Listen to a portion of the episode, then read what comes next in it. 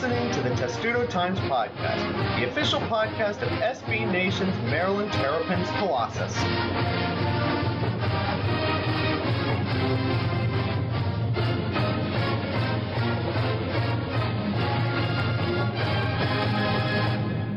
And welcome to episode 17 of the Testudo Times Podcast. I actually remembered what number of the show this is this time, where I am asking Alex Kirshner the most important question from the weekend.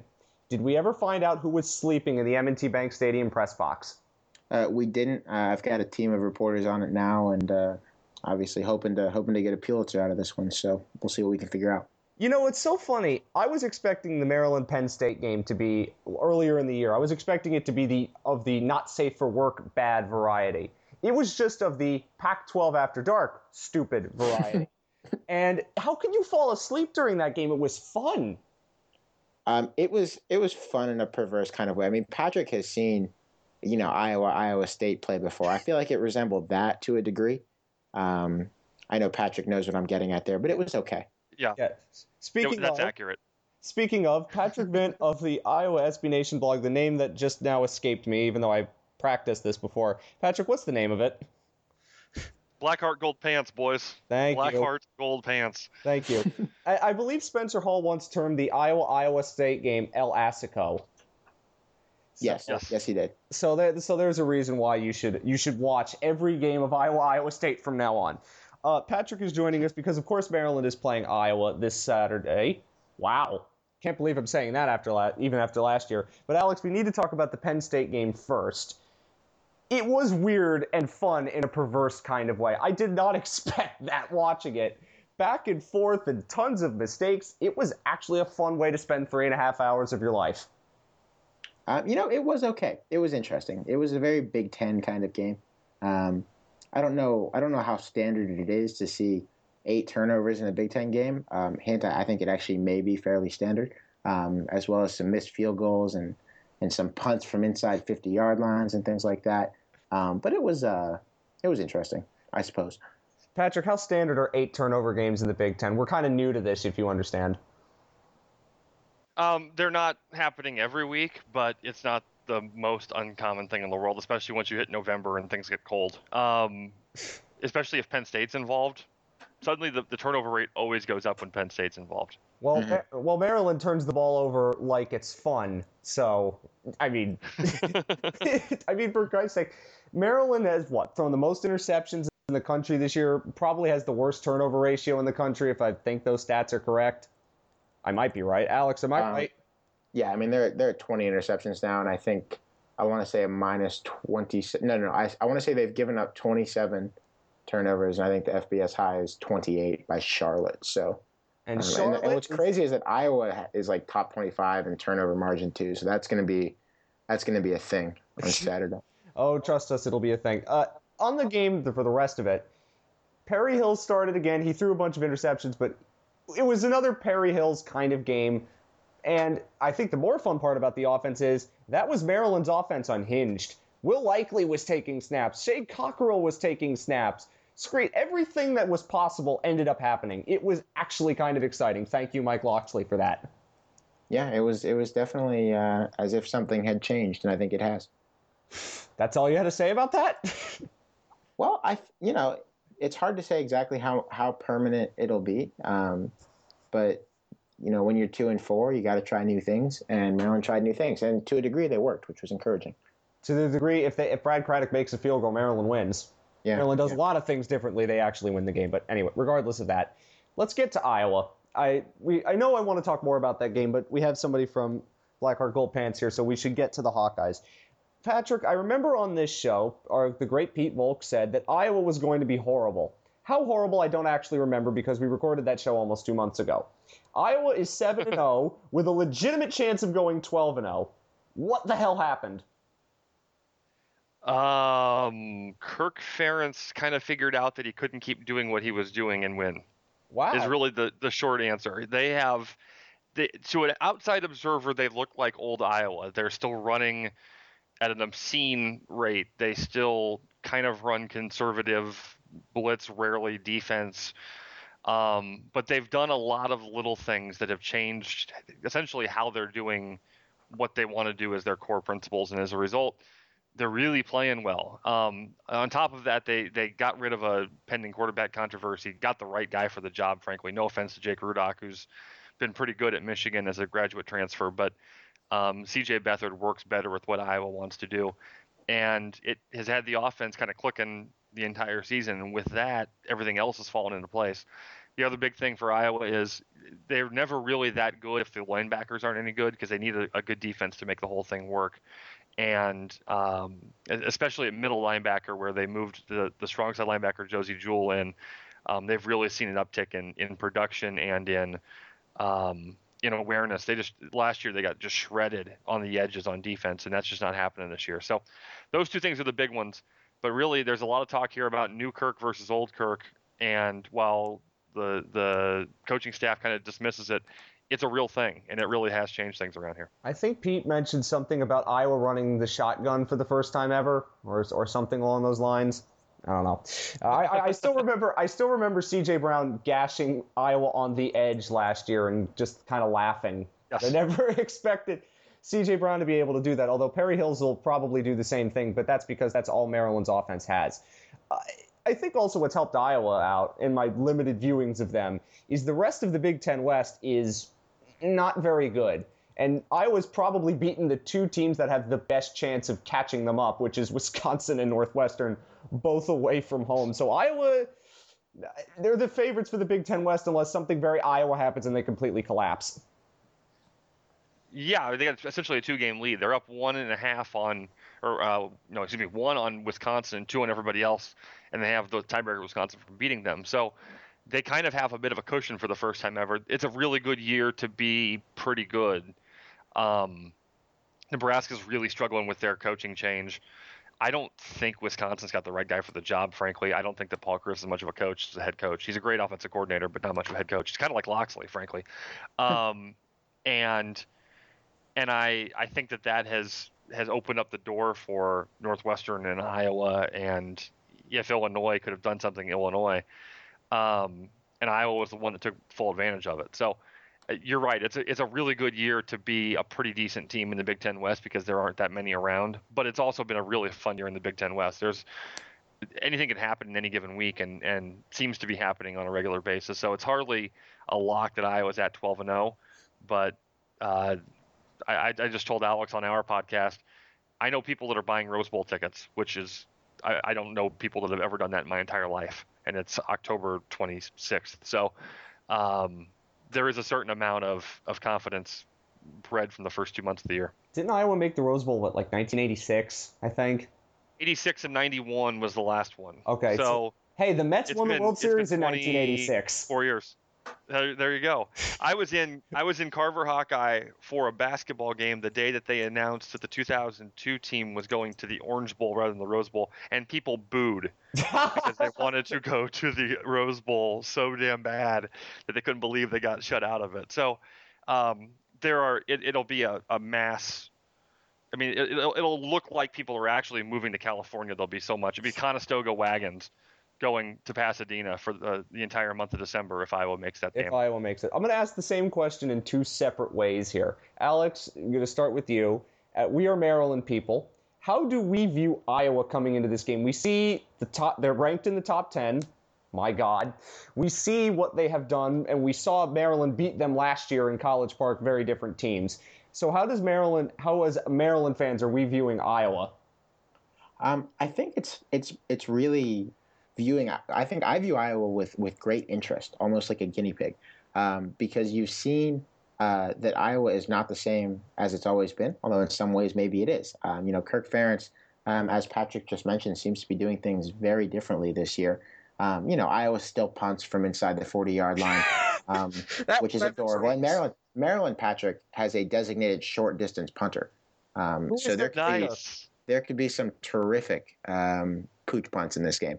But I digress. Is fired, so Mike Locksley might actually go for it. Yeah. But it's a team that seems to me like it's really pulled together in an impressive way. I mean, Iowa lost a lot, particularly in the trenches after last year. Brandon Scherf, great offensive tackle, no longer around. His entire resume will be remembered solely for getting punked by Andre Monroe. Right. We were talking about that too. I know they've lost Drew Ott, terrific defensive lineman. And is he gone for the season, Patrick? He is, yeah, torn ACL. He's done. It's terrible, yeah. And I know they lost Louis Trinket-Passat, who was a really good interior lineman last year, and yet they've got one of the best rush defense in the country. C.J. Beathard is great. So it's interesting. I mean, they're really good, even though I don't exactly get it, and they're much more explosive than they've ever been before.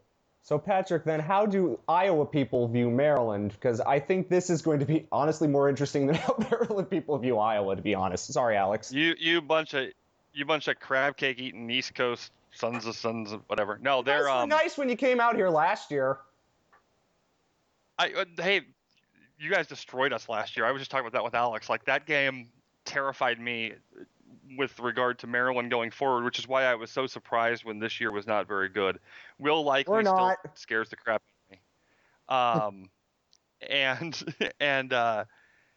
I think Iowa fans look at it with, again, kind of a bit of curiosity. I don't think that we understand how it is that you could get rid of Randy Edsall that fast. Coaches, because we've had those times. Right. We've had that Randy Edsall guy. Although the difference between Ferentz and Edsall is that I think Edsall kind of pissed off everybody who was there, and Ferentz never really done that. But there's a certain amount of trepidation in the fact that you've got Will Likely. There's a certain amount of trepidation in the fact that you've got a quarterback who seems to be figuring out how to run the ball, which has always been Iowa's Achilles heel. So I don't think that they'll be looking past them given what happened last year. But there is a certain amount of morbid curiosity in what's not gone well for you guys so far this year. Morbid curiosity meaning stay away, please. You don't want to see what's going on. Imagine if Kirk Ferentz went really wrong. Again, as you said, imagine if Kirk Ferentz pissed everybody off. That's what Randy Edsall did this year. And then Mike Locksley came in and tried to make Maryland fun and then just made them sloppy. But it was at least entertaining. Alex, there were a couple players in the Penn State game that I think had big games. Malcolm Colmer's renaissance, I guess you could say, or playing because of DJ Moore's injury. He played really well, so we saw a change on the two deep.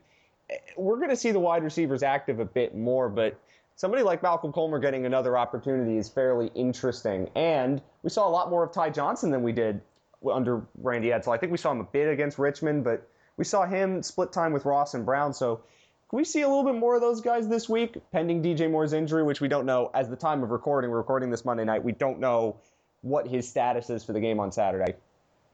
Yeah, I think you might. I think given how good Iowa is defending the run, I think they've given up one rushing touchdown all year and like 2.5 yards a carry. So Maryland probably needs to throw. Maryland, of course, has 20 interceptions. So that's kind of why I don't really see this working for Maryland no matter what happens on Saturday. But I do. I think no matter who's plugged in, Maryland's going to need to throw the ball. Iowa has a pretty good secondary. Desmond King's one of the best cornerbacks Maryland's going to face all year. Jordan Lomax, who I believe is a safety, Patrick. Yeah. Is free safety. Yeah, free safety. He's very good. I miss Patrick. I was looking on their roster. Is Loudermilk no longer on the team? He graduated. That was the most Iowa football player name that I think I've ever encountered. John Loudermilk, yes. Yeah. Yeah. And Johnny tried hard, but that was probably addition by subtraction.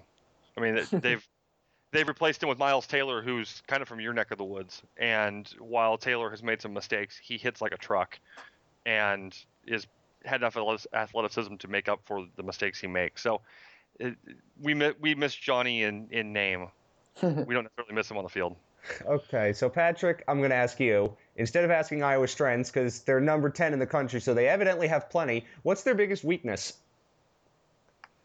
They've got a real banged up offensive line right now. They're kind of putting it together with Band-Aids and duct tape. They're going to play a would-be starting guard at right tackle for the second straight week this coming week. They've got a backup former walk-on at left tackle. And because of that, they're a little susceptible to pass rush, but that line has been able to run block like you can't believe. So I don't worry too much about them opening up holes. It's just a question of whether they can keep Beathard upright. Beathard's been also very dinged up, and he's had 2 weeks here to get better, but there's always that concern that if Beathard was to go down, the backup is a kid named Tyler Wiegers, who last year they were saying was just learning how to take the ball from under center. So they've got a long way to go on that front if there is some injury. Honestly, there really aren't any weaknesses on this team. The pass rush is a little bit iffy, but if you can knock a couple guys out in specific spots, Iowa becomes a very average team very fast. So you're saying then that basically Maryland's strongest point, which is their pass rush, could have a good day. So we could see more Yannick Ngakoue highlight tape than Alex. Because I remember, I think it was Dave Lamont who was calling the game on ESPN. I don't think he heard this. He said basically this was the Yannick Ngakoue highlight film with the way he was terrorizing Penn State. Maryland this year and last, no matter what has crumbled elsewhere on the defense, has had really good edge pass rushers. And Ngakoue is really good. I think it would have been a lot of fun to see Ngakoue, if say that Brandon Scherf were still around, because he's gone up against some really good NFL caliber tackles this year. Mason Cole at Michigan, Taylor Decker at Ohio State, and he's done really well. That's a great defensive player. I think Ngakoue might be the best player on Maryland's team. You probably not named Will Likely. Even considering Will Likely, I think he's great. Wow. I think that Will Likely has been obviously really important for Maryland.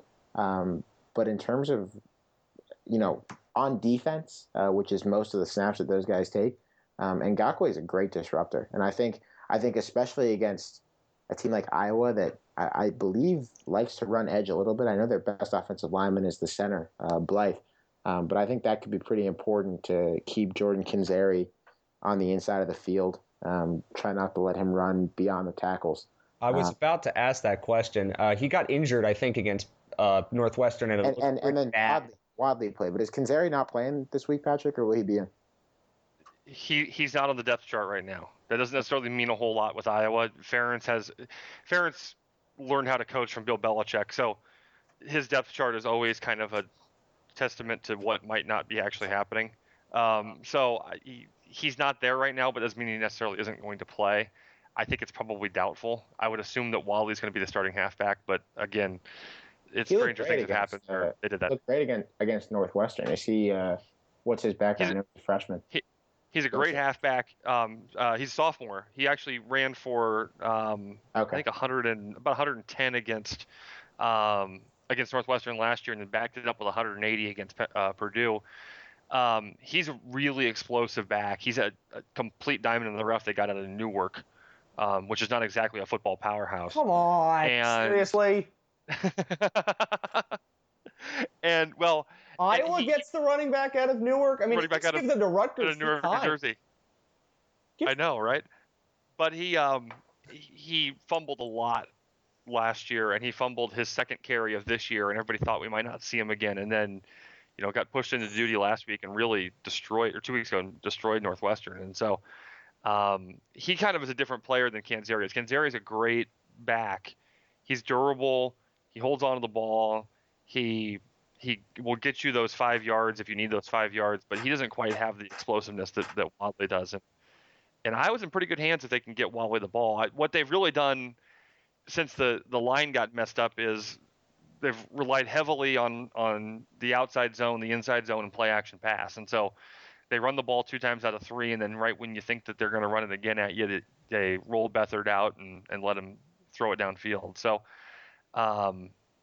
it's the only way they've really been able to combat having so much trouble at the tackles. And you're right. If Iowa gets in a position where they have to throw the ball a lot, your defensive ends could have a field day against Iowa's offensive line right now. Although you didn't watch Maryland get torn apart by Christian Hackenberg on Saturday. I mean, Maryland's secondary was pretty bad. I mean, they stopped the run really well. Saquon Barkley is a great running back, and he did next to nothing, Alex. But the secondary got torched repeatedly, especially for the big play. This wasn't screen passes or tight ends underneath going for 5 and making it 12. This were 33, 35-yard gains consistently. Now, I think Penn State has better wide receivers, but when I'm hearing Patrick talk about rollouts and going for the deep ball, I'm thinking, oh, great, Sean Davis is back there covering. This could end well. Uh-huh. Yeah, it's odd because you wouldn't think against Iowa teams of yore that Maryland's secondary would have any problems. I think last year when these teams played, it was definitely into the second half before any receiver on Iowa even caught a pass. But this offense is like surprisingly pretty explosive. You know, they get a lot of big plays, particularly in the passing game. I don't know. I mean, you know, when I looked at the schedule before the year, I definitely didn't think like, wow, Iowa is going to beat Maryland with this robust vertical passing game because Maryland's defensive backs absolutely can't defend down the field. I think that's probably what we're looking at. I think Iowa's going to probably have a lot of big plays. And I can't explain it. I can't explain anything about Iowa. I think it's an incredible thing. But it seems like they've really found a way after all of these years, and Patrick, correct me if I'm wrong, to find some explosiveness where there had been notoriously none. Well, I think that's right. I mean, they had – Greg Davis came in to become offensive coordinator in 2012 and basically said, your receivers are garbage. We're going to replace everything, and kind of went out and tried to recruit as many fast guys as he could, and they mostly flailed out in about a year or two. But they got a couple that got through. Tavon Smith, who's been kind of dinged up but should be able to play this week, is probably Iowa's best deep threat. They found this Matt Vandenberg kid out of nowhere, a South Dakota kid that was going to get a gray shirt. They finally threw him a scholarship right before fall camp started last year, and he plays as a true freshman and has become one of the best possession receivers in the conference. They got a kid named Jermanique Smith, a true freshman they really relied upon. It used to be that Iowa kind of went by seniority, and a lot of guys would continue to keep starting jobs as a result of having starting jobs before. I think that's kind of gone. I think that's been one of the biggest changes this year for the quote-unquote new Kirk, is that they've kind of gone with whoever the best player is going to get to play. I mean, last year you guys saw Mark Weissman running off tackle. It made no sense at all. And Jake Rudock playing quarterback too. And Jake Rudock playing quarterback with that offense made no sense either. And they have since then, I think, finally decided enough of gold stars for seniors. It's time to get the best players on the field, and they've done so, and it has paid off remarkably quickly. So, Patrick, how surprising is it this season for Iowa? Because going back into their history, they've had every 6 or 7 years a team that ends up being really, really good. As you mentioned, 2002, they went to the Orange Bowl. 2009, they went to the Orange Bowl. Can't get to the Rose Bowl, but you can get to play in a half-empty Sun Life Stadium. And it's 6 years on the dot, and Iowa is good again. Why is there as much surprise with Iowa being good as they are inside Iowa circles as there is outside Iowa? Because I don't think anybody expected Iowa to be in the top 10 this year at any point. No, nobody did. The great irony is that if there was going to be a team that was going to break through again, it was probably last year's team, because the years that Ferentz has done this has always been kind of, you know, junior and senior heavy teams that have got plenty of starts, especially in the offensive line and the defensive line, and kind of parlay all that experience into enough to make up for any athletic deficiencies. This year, team doesn't really have that much as far as recruiting stars go. They don't have that much as far as experience goes, but they have suddenly found some sort of oddball leadership thing they keep talking about that has worked for them. The team passed around like a self-help book during the offseason that became kind of their mantra for the year. This sounds a very Kirk Ferentz thing. Yes. Oh, it's so Kirk Ferentz. It's kind of scary. I mean, like Joel Osteen is the key to Iowa's resurgence, but I have about 50 million jokes I can make here, but in deference to you, I'm going to make none of them, considering where I come from. I appreciate so I'm not going to do that. And I'm also spoiler, I'm going to be covering the game, not for Testudo Times, but for somebody else, and I will be in Iowa City at the game, so I don't want to get egged or have corn thrown at me. So yeah, there is corn. There's plenty of corn, and there are also eggs, although Drew Ott's only ate like half of them. Oh, okay, just had to check. But yeah, no, they are – it's a weird year because nobody had expectations for anything this year. In fact, there was a lot of talk earlier this year about, well, could we get Brett Bielema to come back and coach Iowa? Like that was kind of the off-season chatter. It was never, is this team going to be any good? Because we've had kind of soft schedules before that have never panned out. This year, just everything has kind of fallen into place, and – the team's playing with confidence. The coaching staff seems to be far more on the ball than they've been in the last 5 years, and it's paying off. So I'll ask you this question. Well, before I get to a bigger one, I'll start with this. I think Maryland will keep it close by virtue of this is Iowa, and Iowa, I mean, their blowouts are 31-10, and I think Maryland last week proved that, you know, even though they make a bajillion mistakes, they could probably keep themselves in the game. I don't see them winning, but I'd see them at least sticking around and being competitive until at least the third quarter. Alex, do you agree with that? I think Maryland could hang around for a little bit just by natural variance, but I don't really see much of a path for Maryland to be competitive on the road here. And Patrick, how competitive do you think this game ends up? Or do you think Iowa does an Iowa thing? I think it's going to be competitive. I think Maryland has enough athletes, and I feel like watching what I watched from last week that they seem to want to play for Locksley. If you've got motivation, you got athletes, you're going to stay close with Iowa. It's a question of when. If a team quits like Northwestern did in the second half 2 weeks ago, or if a team just doesn't have the guns to hang with them, that's when Iowa starts winning by 20, 30 points. But I don't see that being an issue for Maryland. I think they'll probably be close. I would say it's probably a 2-touchdown game, but I'm guessing that we're going to be biting our fingernails into the fourth quarter at the very least. That sounds like an Iowa thing. I should mention, Patrick, Maryland hasn't beaten a ranked team in 5 years, hasn't beaten a ranked team on the road in 7, hasn't beaten a top 10 ranked team in 8. So I think you're in pretty good hands. I should also ask this. That's a good sign. I should also ask this. Iowa's schedule after this is again, it's hilarious. Indiana, I mean, they score a lot, but they also don't. Rutgers scored 55 on them. They can't defend worth anything. Then I believe it's Minnesota, Then Purdue, and Nebraska. Do you think they get to 12-0? Because if you're just looking on paper, Iowa should be beating all of these teams, including Maryland. Yes. No, I think they're going to be 11-0, and then it's a coin flip at Nebraska. I mean, going to Nebraska is always tough, no matter how down they are, and they've lost games in weird ways too, which makes me wonder if that really is just the coin flip in the wrong way for them. So, I think 11-0 is an absolute, if not an absolute certainty, a pretty safe bet, and it's a coin flip at Nebraska before you get to the Big Ten championship game. But as I was telling Alex before, they essentially have a 2-game lead in the conference now, or in the division. So if they were to drop Nebraska, they're still probably going to the Big Ten championship game, which is essentially the goal at the end of the day anyway.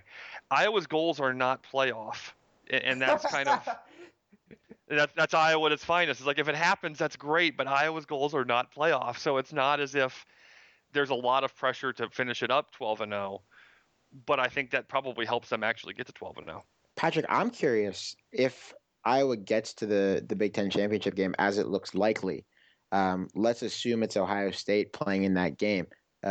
Decent matchup there, or no? I think it's actually a pretty decent matchup. I was going to say the same thing. The big issue with Ohio State is they don't throw the ball that well. Right. Yeah. I think Iowa can try to shut down the run game pretty well. I'm not that impressed with Ohio State's offensive line right now. Uh-huh. I don't know if Iowa will be able to run the ball on the front seven from Ohio State, but I think it's going to be a closer game than people think.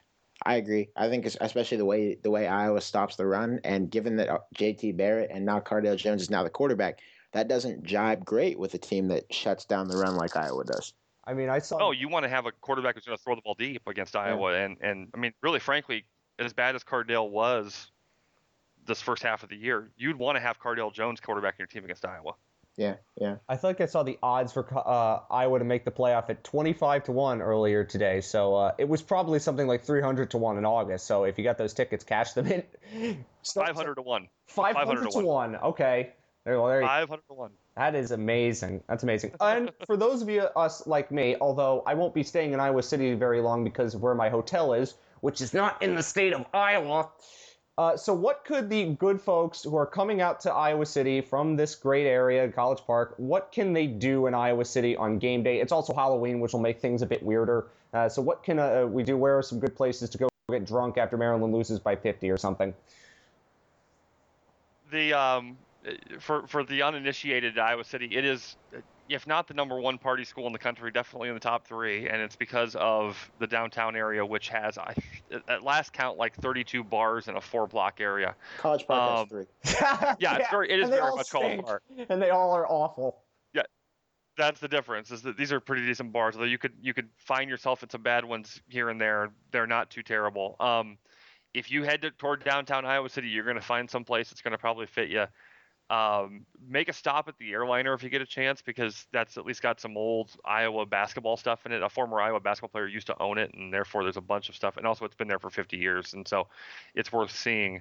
Other than that, a lot of the places are kind of newer joints that are, frankly, far too young for me. But if you go to the downtown area, if you go to the Ped Mall where there aren't any cars, you can walk around literally wherever you want. It's well worth the trip. Near the stadium? Not near the stadium at all. The stadium's all the way on the other side of the town. So you got to get a cab downtown or take a very sobering walk from the stadium down to downtown. It's probably about a half-hour walk if you're going to do it. But, thanks. Yeah. At least Byrd Stadium to the edge of campus is like 10 minutes. Whatever edge of campus. There's always. Right, I've always wanted to see Kinnick Stadium. That's great. There's always talk in Iowa City of moving the stadium out even further away from town, because the hospital, which is the big money maker for the university, is right next door, and always. Oh, that seems appropriate with Kirk Ferentz coaching the team. Sorry. There's a hospital next door. That's right. Yeah. And also great for tailgating, I must say. I imagine. More than once I have taken a friend to the hospital to take a wheelchair to take them to their house. So, yeah, it's not that bad. But as it is, this campus is kind of split by the Iowa River. The stadium's on the west side. The west side. The downtown's on the east side, and you got to go across the river to get to it, which means you're going to be in a massive mob of people crossing a bridge. That sounds like a whole lot of fun, but I need to get into a cab anyway because the World Series is on Saturday night, and after I'm done with Maryland losing, I'm going to switch focus immediately to the Mets. This is a Mets fan here. Yes, a very big Mets fan. That is. You're going to Kansas City? I'm not going to Kansas City, no. I've got classes. Okay. I've got classes. No, I'm going in. You should find a way to make that happen. Get that expense. I wish. So you're basically there. Yeah. Well, I know, but I was told go to see the Field of Dreams from where your hotel is staying. Again, hint, it's not. My hotel is not in the state of Iowa. So, yeah, I'm not going to do that. Where are you staying? Moline, Illinois. Oh, okay. I got a 45-mile drive then, yeah. I didn't book the hotel. I would assume that a hotel in Iowa City is pretty expensive on one of these 6 weekends a year. Yes, they are. Yeah. And don't go to the Field of Dreams. It's not worth it. I wasn't planning on it. Again, I get in and I'm going to turn on the Mets game immediately. So there you so there you have it. Is anybody from your blog, Patrick, going to be in the press box on Saturday? Because I should look out for them. No, we are verboten from the press box in Iowa City. And they don't like us very much. And they're giving a press credential to Maryland Student Radio. What the hell? Can you explain that? Can you explain, Alex? I mean, you got credentialed at Ohio State, so. Well, I think there's different approaches that athletic departments around the country take. Obviously, I'm pretty firmly on the side of team bloggers being permitted to cover the games. I think that there might be a misperception that because we're a little bit more irreverent in our writing that there's not some ability to be respectful and to be professional.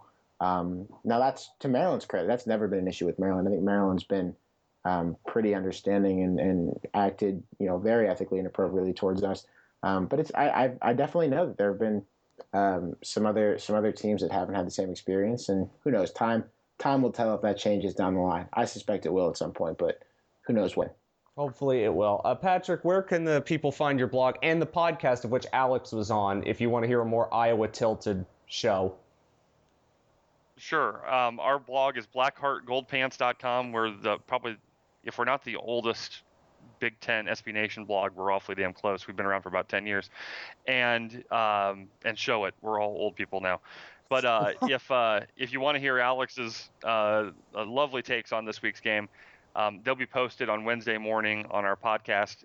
Also, you can go listen to all of our episodes at Blackheart Gold Podcast, which is bhgp.podbean.com, or subscribe on iTunes. And awesome. Patrick is a good guy. He won't plug himself on Twitter, but I believe it is HS_BHGP. That's correct.